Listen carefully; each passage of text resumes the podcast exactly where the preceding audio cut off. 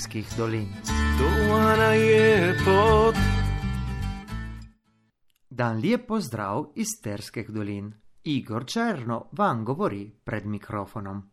Tu naših malih dolinah škola na je srce komunitade, kuj se ta institucija restala za te boje mlade. Kar to ne bo škole, to ne bo več nanke vase. Čubarde Čutupane no dileta sinje vartac nu osnovna škola. Vesele so Čutupane, ki komunu se polno potrudu, za ke škola nareste odprta, še za otroke, ki nu parhajajo z bližnjih krajev, a no še iz Vidma. Letos so se upisale tudi pajesko osnovno školo pet novih učencev. Lane niso imeli jedna nova upisana.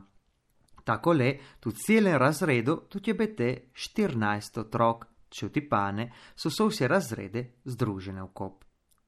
Tu varta so na drugo leto, tu je bete čuti pane 11 otrok, dva sta se na novo upisale. Škole, barska komuna, no tu pa imete 6 otrok manj kot lane. Tu osnovne šole, tu je bete 36 učencev, kuj tri no tu obiskate te prvi razred. vartas ut emiten ud ruolieto cui devat malech. Starci, starci, cies godaus tu bis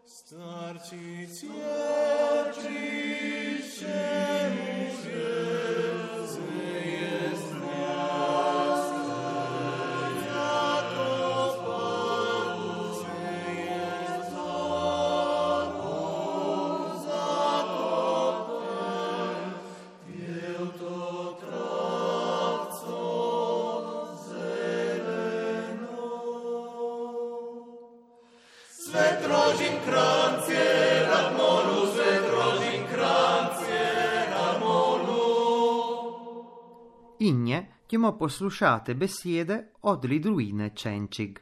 Nam je povedala o teskem življenju v vase Plestišča. Govorile po slovensko, govorile po slovensko, vse bo po slovensko.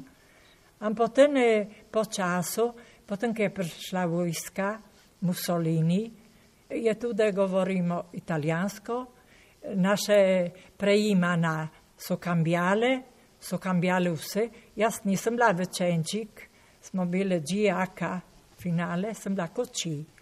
Snjala, pa kako, samo jaz sem bila.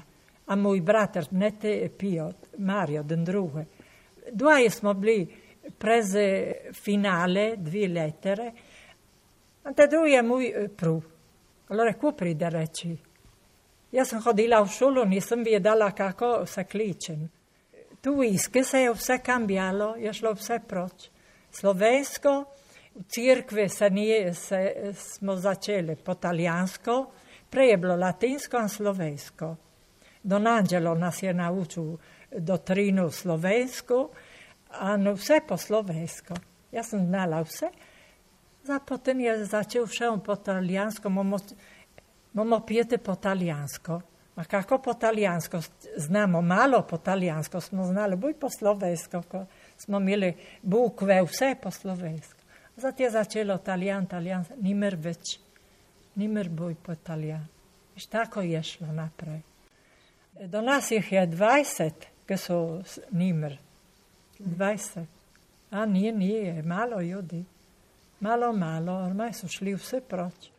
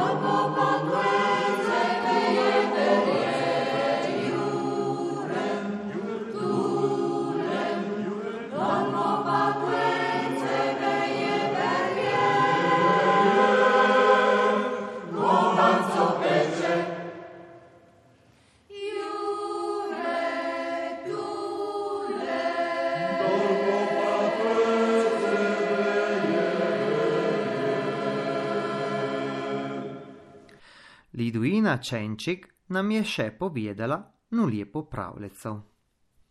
Je bila stazica, ni bilo ceste. Cesto so naredili, tu iske, tu veliko isku. A potem, a to je bila stazica, ki se je hodilo hor, a se je šlo dol zad, do Meskalu, a dol, dol Brhin smo hodili, a dol Prosnit.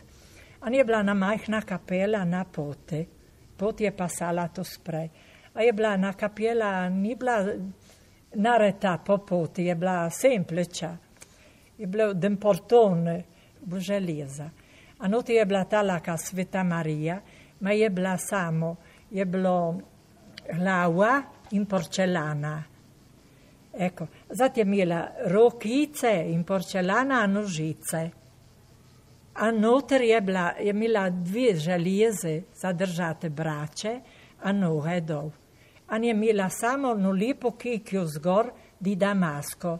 Vso nareto, tiste krat so delali z iglo po rokah, ni bilo mašin, ki so šivale.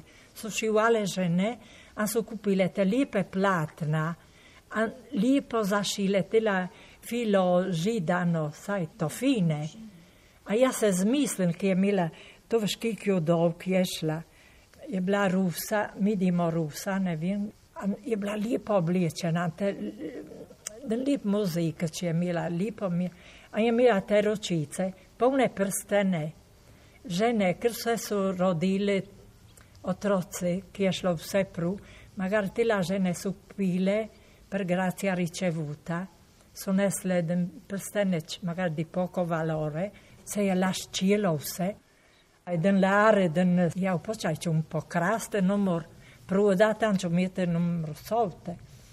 Allora te la mos, je tu vzete, ma te che tu vzete, mu je zaprla roko. Je zaprla roko.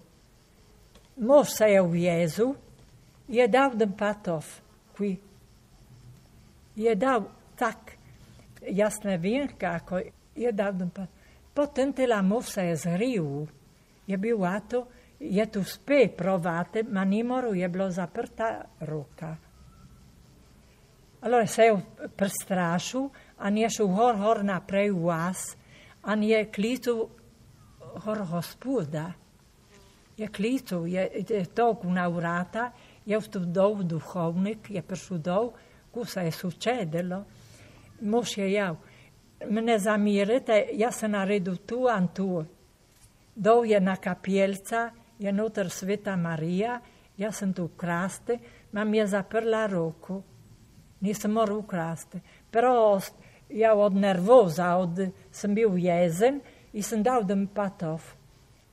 Ma usput mu nije vjeru. A ja tela jeden lare, den saj, nije vjeru. Če bi bilo ni den druge, bo je, je tu reći, počajte, jutre pojmo gledat kako je, ku je, ne. Mi se zdi, da je drugi dan telaka duhovnih, ki je šel gledat, ma je imela odprto ruku, ni bila zaprta. Allora ni vjeru. Però taj mož je bil takaj prestrašen, da je šel gor duhovniku, a mu je povedal, ko se je zgodilo. In v Torine jaz sem imela no, no teto, ki mi je rekla, iduj na bježe gor, gledi tu svetu Mariju, ki imaš nje senjo, dva pavca. Za nas to je sovse. Hvala lepa za poslušanje oddaje Pot do Terskih dolin.